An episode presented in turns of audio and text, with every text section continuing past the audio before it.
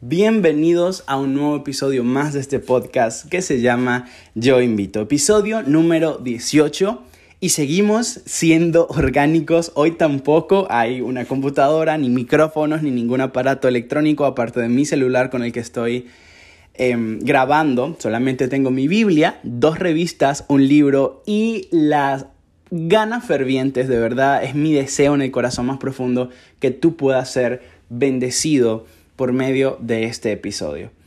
Hoy es viernes 9 de julio, em, estamos a dos días de que llegue el día tan esperado, tan anhelado.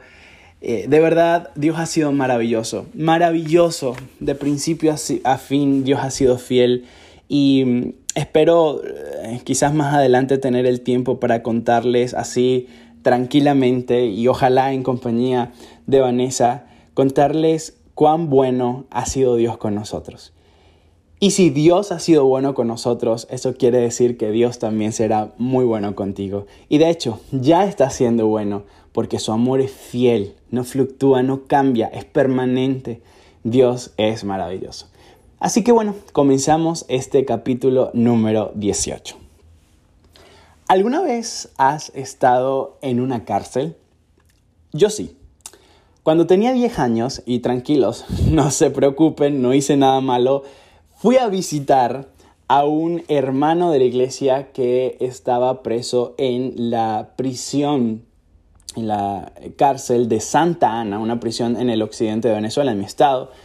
Eh, una prisión que, pues bueno, nunca había ido, de hecho era mi primera vez en una, en una cárcel, yo siendo todavía un niño fue un episodio bastante, bastante aterrador y atemorizante. De hecho, quiero eh, aquí abrir un paréntesis. Ustedes dirán, ya, pero ¿qué hace un hermano de la iglesia en la cárcel? Bueno, resulta que este hermano, quien no voy a decir su nombre para eh, quizás no perjudicar su, identidad, em, este hermano trabajaba de taxista y una noche Subió en su taxi a dos personas, quienes lo llamaron, en Venezuela le, dice, se dice, le pidieron una carrera, y ellos ingresaron al, auto, a su, a su, taxi, y él arranca, y en medio de el, viaje eh, hay un operativo de policía y lo paran a, a este hombre, lo paran, cuando los policías van al carro se dan cuenta de la actitud sospechosa de las personas que tenía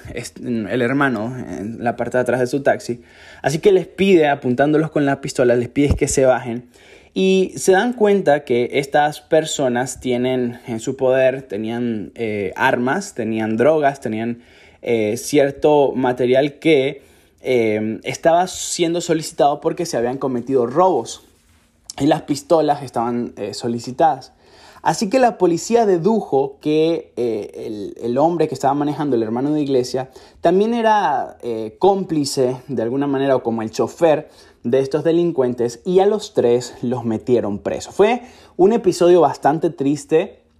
No, no, recuerdo cuánto tiempo habrá durado nuestro hermano allí en la, en la prisión, pero recuerdo un sábado en la mañana junto con otros hermanos de iglesia que fuimos a visitar a, nuestro hermano. Yo estaba allí parado frente al portón principal de esta cárcel. Había una línea para hombres, una línea para mujeres. Yo fui con mi papá. A mi papá lo colocaron en un cuartito en donde lo revisaron de pies a cabezas que no eh, tuviera nada, para que no ingresara nada, armas, drogas o cualquier otro material que, que, ingresar a la cárcel. Cuando ya estábamos adentro, me di cuenta que las películas gringas me mintieron. Yo me esperaba entrar en un cuartito que yo pudiese ver al hermano de iglesia por medio de un vidrio utilizando un teléfono como prácticamente aparece en todas las películas americanas. Pero no, resulta que entrar en la cárcel literalmente era como entrar a caminar en cualquier calle del centro de la ciudad las personas caminando de aquí para allá, los reclusos, eh, digamos que se revolvían con las personas que visitaban. Como era sábado, muchas personas estaban allí visitando. Así que para mí, yo literalmente me pegué a mi papá y tipo, hey, no me sueltes, no me pierdas porque yo no quiero quedarme en este lugar para mí. eh, bueno, en mi mente de niño, todas las personas que estaban allí en la cárcel o eran asesinos o lo que sea, violadores, qué sé yo. Y para mí eran gente mala. Allí en la cárcel me di cuenta de algo y es que en las prisiones hay como jerarquías dentro de los reclusos. Yo veía a hombres que caminaban como si fueran reyes, como si fueran caciques dentro de la cárcel. Tenían a cuatro o cinco hombres que los rodeaban y que siempre caminaban a donde él iba como cuidándolo. Mientras que habían otras personas que pasaban desapercibidos e incluso otros que eran humillados, que eran maltratados por los demás reclusos. ¿Por qué te estoy contando esto? Sabes que hace unos días atrás estuve leyendo un artículo de una revista maravillosa que se llama Señales de los Tiempos, un artículo escrito por Jeris Bragan, y él estaba narrando una historia relacionada precisamente con la, la cárcel. Él, este hombre, Jeris Bragan, escribe que la prisión es un lugar horrendo, y yo puedo afirmar es un lugar muy horrendo, especialmente para los jóvenes que son pequeños en estatura. Por sus desventajas físicas, dice Jeris, con frecuencia estos muchachos son víctimas de los grandulones que merodean el lugar buscando a quien aterrorizar. Según Bragan, la víctima de ese constante acoso tiene dos opciones. La primera, intentar defenderse y correr el riesgo de morir en el intento. La otra, simplemente es someterse a las exigencias del verdugo en cuyo caso su vida se convierte en un verdadero infierno. Básicamente es rebelarse o resistir, someterse o simplemente decir no me la aguanto, yo no voy a ser aquí juguetito de nadie, pero esto incluso le puede costar la vida a quien se rebele al pran, al cacique, al mandatario de los reclusos. Así que la persona tiene dos opciones, o someterse o rebelarse. Solo dos opciones. Pero resulta que Jeris se topó con alguien que tuvo una tercera opción. La sorpresa que se llevó Bragan se produjo cuando vio a dos muchachos que se paseaban de un lado al otro de la prisión como si caminaran por el patio de su casa. Eran dos hermanos, pequeños en estatura, pero nadie se atrevía a tocarlos. Qué extraño, pensó Bragan. Lo más asombroso era que los reclusos incluso trataban a los dos jovencitos con respeto. Entonces Bragan quiso averiguar la razón de este hecho tan inusual.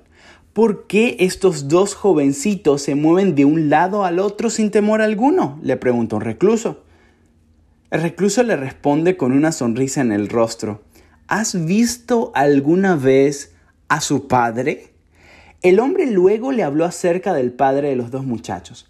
Se trataba de un rudo montañero de Tennessee que intencionalmente se había hecho arrestar para poder cuidar de sus dos hijos.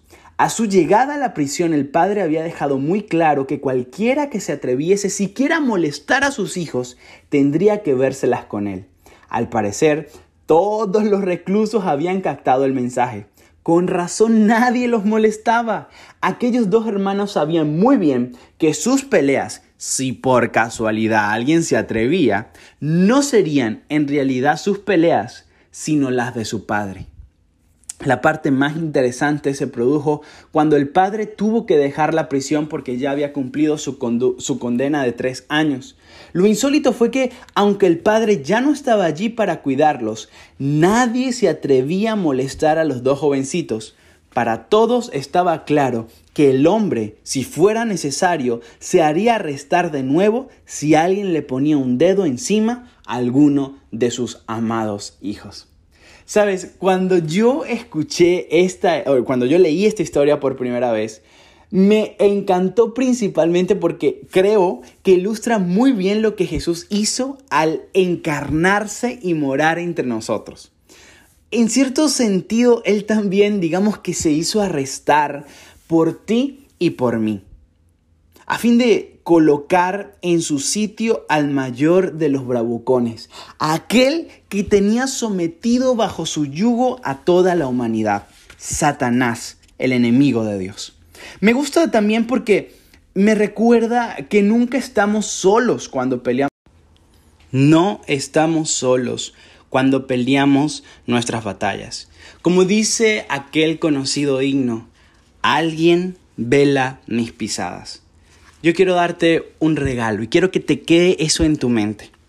Cuando tengas que enfrentar un desafío, cuando vengan los gigantes a enfrentar tu vida, recuerda este salmo, Salmo capítulo 34, versículo 7. Dice, el ángel de Jehová acampa alrededor de los que le teme y los defiende. El ángel de Jehová acampa alrededor de los que le temen y los defiende. No estás solo. Tú no peleas solo. Jehová, el Dios fuerte y victorioso, es tu ayudador. Él será quien tomará tu batalla y quien te garantiza tu victoria. En este marco y en el mismo orden de idea que estamos hablando, quiero que nos transportemos en una máquina del tiempo a muchos siglos atrás a un valle llamado Ela, en donde se registró, la, puedo decir, la batalla más épica de toda la historia. De hecho, creo que puede ser la más conocida. Se han hecho cientos de películas, se le ha relatado a niños, adolescentes, a jóvenes, ancianos, y a todos le fascina. Es una historia entre un pequeño pastorcito llamado David y un gran dulón filisteo llamado Goliat. La batalla entre David y Goliat, esta batalla épica, es una batalla súper conocida. Y sabes, quiero que eh, entiendas algo. Esta batalla tiene, digamos que un sazón particular, porque es el pequeñín, es el que era menospreciado, el que aparentemente no tenía ninguna chance de ganarle, es el que sale victorioso. Y aquel que se, se digamos que estaba fanfarroneando por 40 días, que era un echón, una persona prepotente que sabía que nadie se le iba a enfrentar. Él fue el que terminó, digamos que con los platos en la cabeza. Bueno, no, no con los platos, con la piedra en la cabeza porque el pequeñín lo venció. Pero el asunto de esta historia es que muchas veces estamos hablando de la batalla entre David y Goliat, o la batalla entre los israelitas y, los filisteos. Pero sabes que esta batalla tiene un trasfondo mucho más profundo de lo que tú y yo pensamos. En esta batalla vemos reflejado una lucha que comenzó desde hace muchísimo tiempo, una lucha eh, cósmica, podemos decir un conflicto cósmico entre el bien y el mal, entre las fuerzas espirituales y las fuerzas seculares. Sabes, antes de entrar en, los detalles, quiero, pienso yo que conviene decir que David tuvo que superar varios obstáculos antes, o digamos varias mini batallas antes de llegar a la batalla real con Goliat. Según lo que, no tenemos el tiempo, pero según lo que dice primera de Samuel a partir del capítulo 16, 17 en adelante, el primer obstáculo, aquí lo tengo registrado según la percepción de lo que yo leí, tú puedes leerlo y puedes también eh, sacar cuáles fueron los obstáculos que David tuvo que enfrentar, pero según los que yo tengo acá en mi Biblia, eh, el primer obstáculo que David tuvo que enfrentar ocurrió precisamente en su casa. David fue menospreciado por su padre, menospreciado por sus hermanos.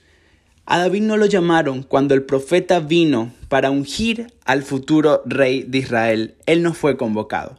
Luego de este episodio, David es ungido y Dios eh, públicamente promete que él sería el próximo rey de Israel. Sin embargo, los tratos para con David no cambiaron. A David lo seguían menospreciando, no le colocaron una alfombra roja, no le servían más comida que a los otros hermanos. No, lo siguieron tratando, eh, bueno, a mí me encanta la palabra, lo siguieron ninguneando, lo siguieron tratando mal. Y los hermanos se van a la batalla, que es precisamente el episodio contra los filisteos, pero a David no lo llevan. David sigue eh, cuidando a las ovejas, al rebaño de su padre. Sin embargo, el papá, quien parece ser sus ojos, eran los hijos que estaban en la batalla contra los filisteos, estaba preocupadísimo porque no sabía nada de sus hijos. Así que manda que David vaya a ver qué pasa, qué onda con sus hermanos. A ver, oye, ¿y, estos, estos muchachos dónde están? ¿Dónde se metieron? ¿Están bien? ¿Necesitan algo? Y va David a llevarle el montón de comida y sobre todo para traerle información de cómo están los, de sus hermanos, los hijos traer esa información a su padre. Pues resulta que el siguiente obstáculo que tiene que enfrentar David es precisamente con su hermano mayor. Allí en la Biblia eh, menciona que Eliab, que era el nombre del hermano mayor, él, quizás van caminando hacia el centro del campamento israelita y ve que hay un montón de personas reunidas alrededor de alguien que está hablando. Y Eliab, movido por la curiosidad, porque el chisme mueve, se va a ver qué, qué está pasando. Y cuando, o sea, para su sorpresa, quien está en el centro de esta mini revolución que se está eh, fomentando en el mismo corazón del campamento israelita es su hermanito, su querido hermanito David. De hecho, quiero aclarar, David era un jovencito para ese momento. Hay una, digamos que una percepción, y, yo estoy de acuerdo con eso, de que David no superaba los 17 años. Estamos hablando de un adolescente. O sea, quiero que te imagines tal cual un adolescente Sabemos que David no era eh, estos adolescentes que son altísimos, ¿no? David era un niño, quizás un poquito chaparrito, eh, ya lo, lo mencionamos en episodios anteriores con un muy buen aspecto. La Biblia dice que David tenía un hermoso, una hermosa apariencia. Así que David no era como el típico hombre de guerra, era como muy delicadito para ser eh, un hombre de guerra. No era tan rudo quizás como sus hermanos. Precisamente, David era pastor de ovejas, no, no trabajaba con, con rudeza. Sin embargo, cuando Eliab ve a David allí tratando de revolucionar, de, hablar, de armar una revuelta, eh, contra los filisteos, lo primero que le dice Eliab a David es, ¿y tú a qué has venido? ¿Quién te está llamando? Metiche, sopón, como dicen en, en otras eh, partes. ¿Quién te llamó? ¿Quién te dijo que vinieras? A ti lo que te gusta es el chisme y tú has venido a chismosear. Bueno, eso no lo dice la Biblia, pero yo se lo estoy agregando porque creo que básicamente era lo que le quería decir eh, Eliab. De hecho, le dice, ¿y con quién dejaste tus ovejas. Yo sé que eres un atrevido y conozco tus malas intenciones, porque has venido solo para poder ver la batalla. En pocas palabras, digo, usted lo que es es un chismoso. Imagínate tú tener un hermanito así, ¿qué te parece? Ese era el hermanito que se gastaba eh, David. Eliab le dice, tú eres un chismoso. Nadie te invitó acá, vete porque solo has venido a ver la batalla. Me encanta la respuesta de David. Me imagino a ese niñito siendo, imagínate, está siendo avergonzado delante de, de, todas las personas que estaban a su alrededor. Y yo me imagino a David mirando hacia el suelo con los hombros encogidos diciéndole, ¿y ahora qué hice? O sea, ni siquiera te hice nada a ti. ¿Por qué me estás tratando así? Quizás con los ojos aguaditos diciendo, ¿por qué me estás tratando así? David, inclusive con su respuesta, da a entender de que, de que lo respetaba la figura de Eliab, que era su hermano mayor. No le responde mal, simplemente dice, ¿y ahora? básicamente es, ¿y yo qué he hecho ahora? si apenas he hablado? Es lo que dice la Biblia. ¿Yo qué he hecho ahora si apenas he hablado? No he hecho nada.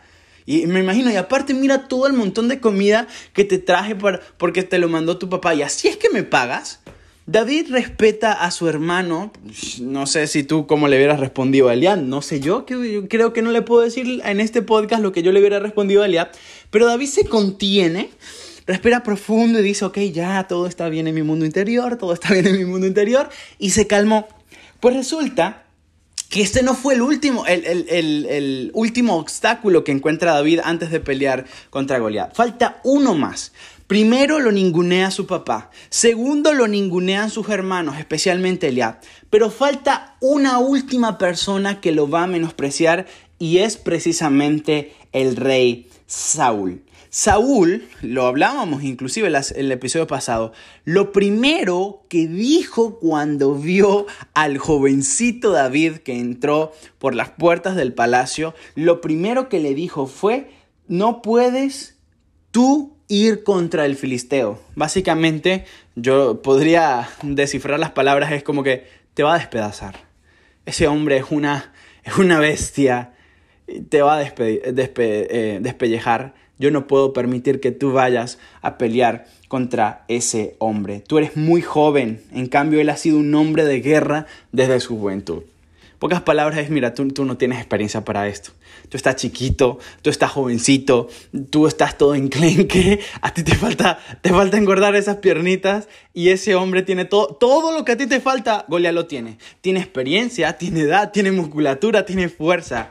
Él te va a despedazar no vas a ir a pelear contra el filisteo. De hecho, no, no solamente que, que, Saúl quería preservarle la vida a David, a Saúl le importaba tres lochas. Lo que realmente pasaba era que quien perdía esa batalla se iba a convertir básicamente como en un vasallo, como en un esclavo de el ejército victorioso. Es decir, si Saúl se le, se le ocurría dejar ir a, pelear a David y David perdía la batalla, los israelitas se tenían que someter, o mejor dicho, seguir sometiendo, porque ya ellos tenían el yugo de los filisteos. Seguirse sometiendo al yugo de los filisteos, dejar que vinieran a robarse su comida, dejar que vinieran a, tomar sus mujeres, a llevarse a sus hijos como esclavos a sus tierras. Así que era mucho lo que estaba en juego en ese momento. Y por eso Saúl le dijo, mira, Señor, no te vistas que no vas, así que no vas a ir a pelear contra el filisteo. ¿Sabe? Saúl tenía toda la razón. O sea, con las palabras que el rey le responde a David, deja muy claro que David no tenía las facultades necesarias para salir a pelear contra el hombre filisteo. Sin embargo, en la respuesta que dio David a Saúl, eh, digamos que cuando el rey intentó desanimarlo, David mostró que no tenía que depender de armas visibles para derrotar al gigante.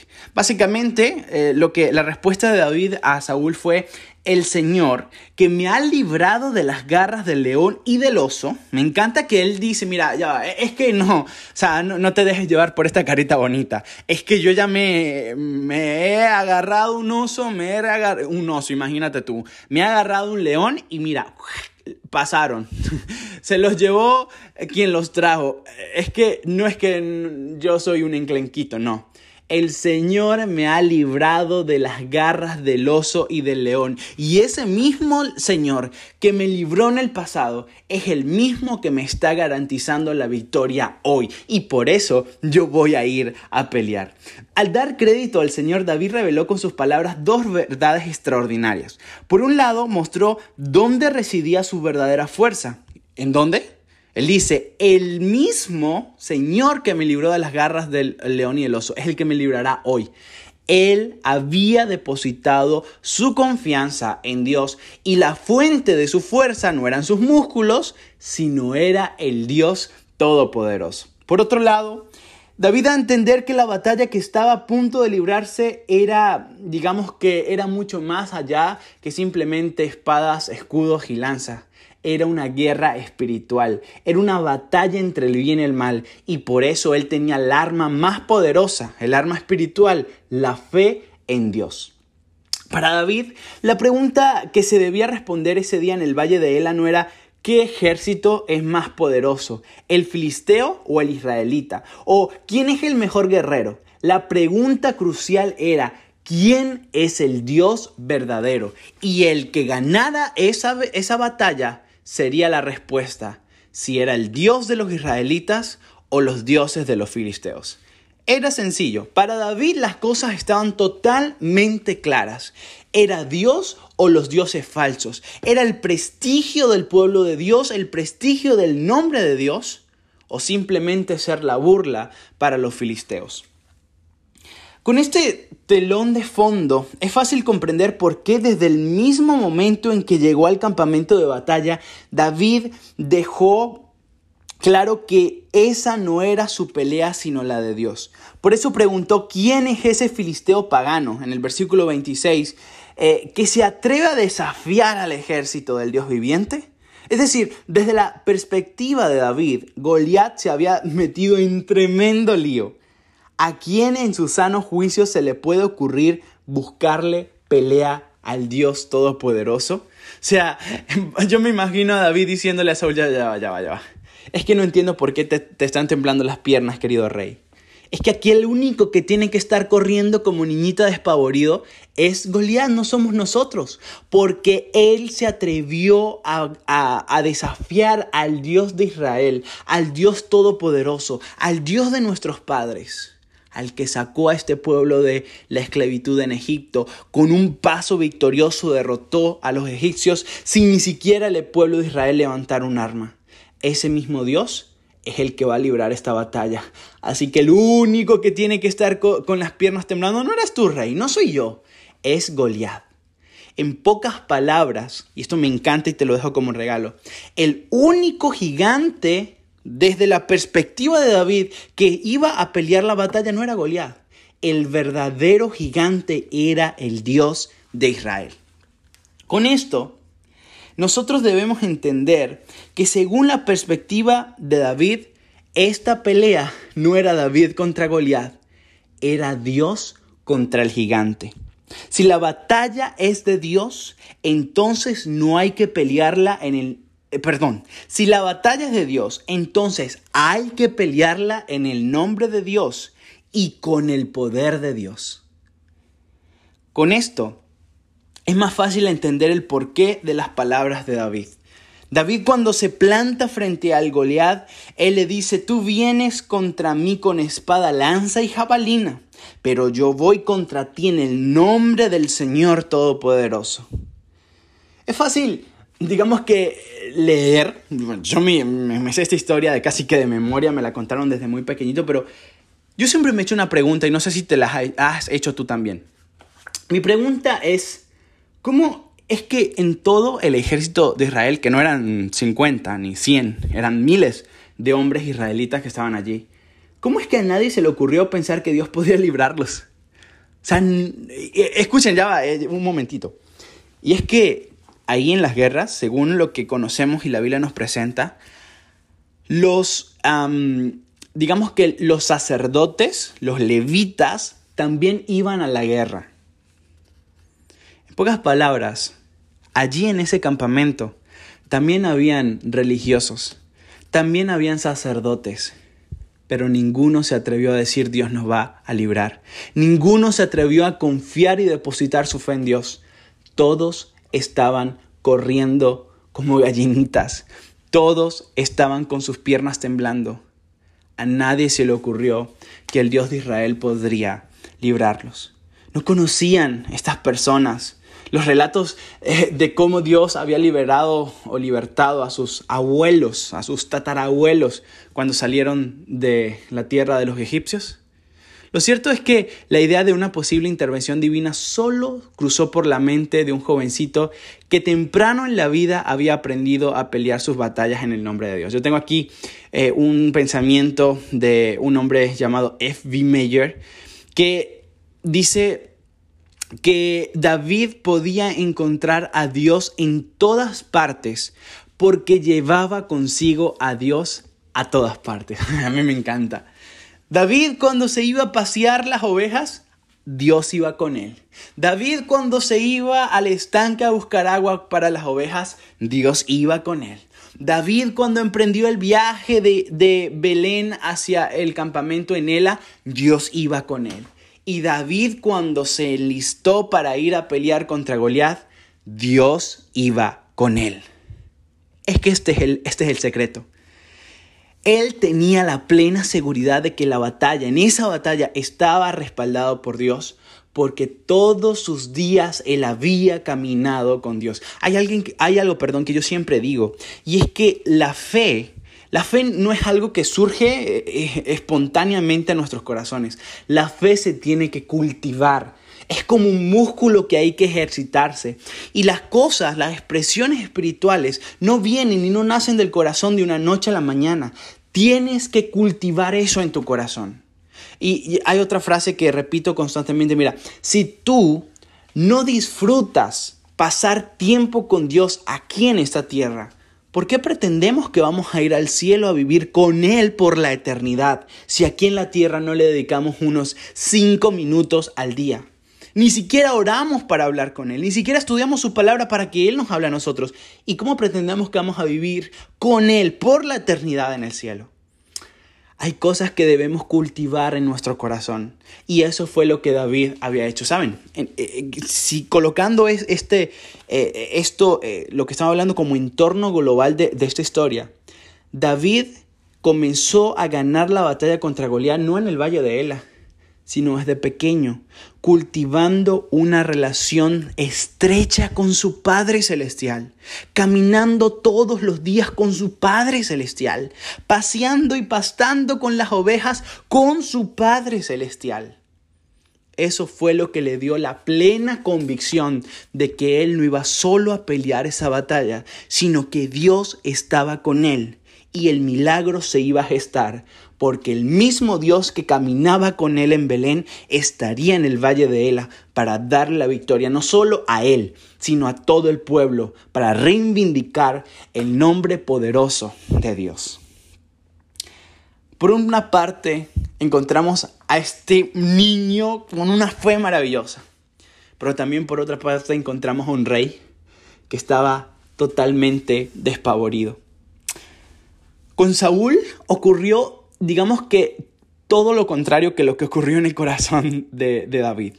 Mira, podemos decir que Saúl no se dio cuenta de, a quién Goliat en realidad estaba, o sea, de que quién a, mejor dicho, a, ver, Saúl no se enteró que la batalla no era contra él, sino contra Dios. Que el que estaba, que Goliat, el que estaba desafiando, no era Israel, era a Dios. El nombre de Israel no era el que estaba en juego, era el nombre de Dios. Pero Saúl tampoco creyó que a su disposición estaba toda la ayuda necesaria para derrotar a los filisteos y así glorificar al nombre de Dios.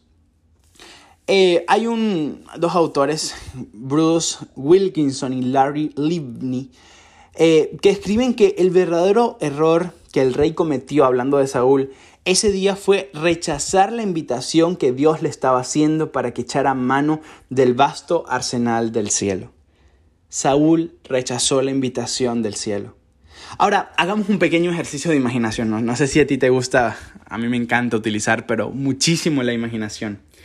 Imaginemos que esa invitación era algo así como una carta con, en un sobre que decía a quien puede interesar.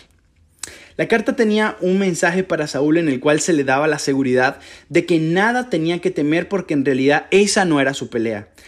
pero él estaba tan convencido de que nada podía hacer para salir del atolladero en que se encontraba que arrojó el sobre a un lado.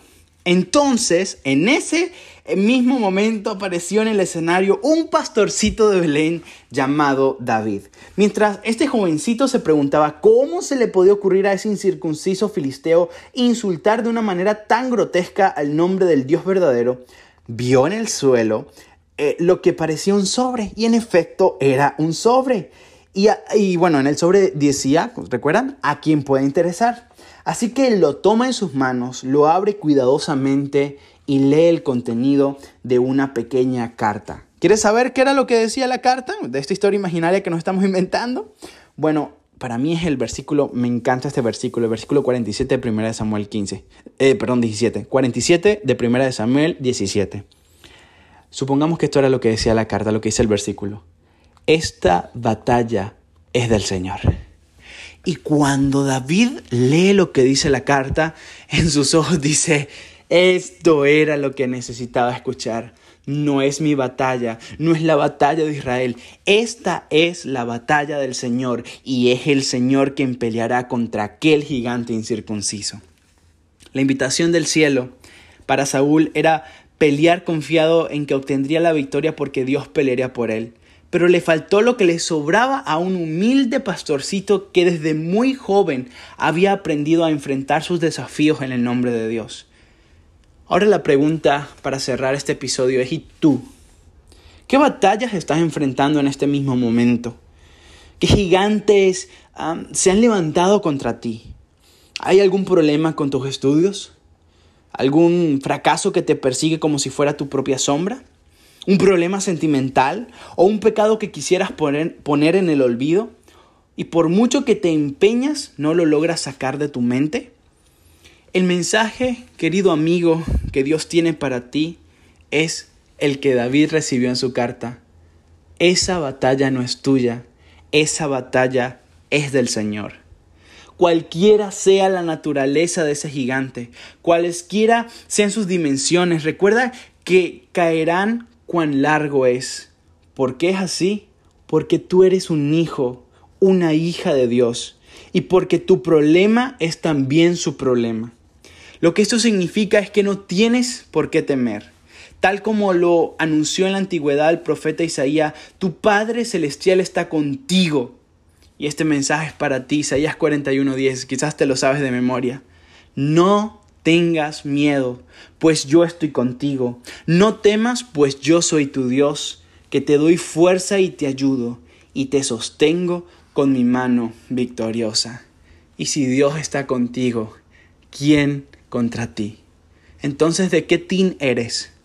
¿Del tin Saúl?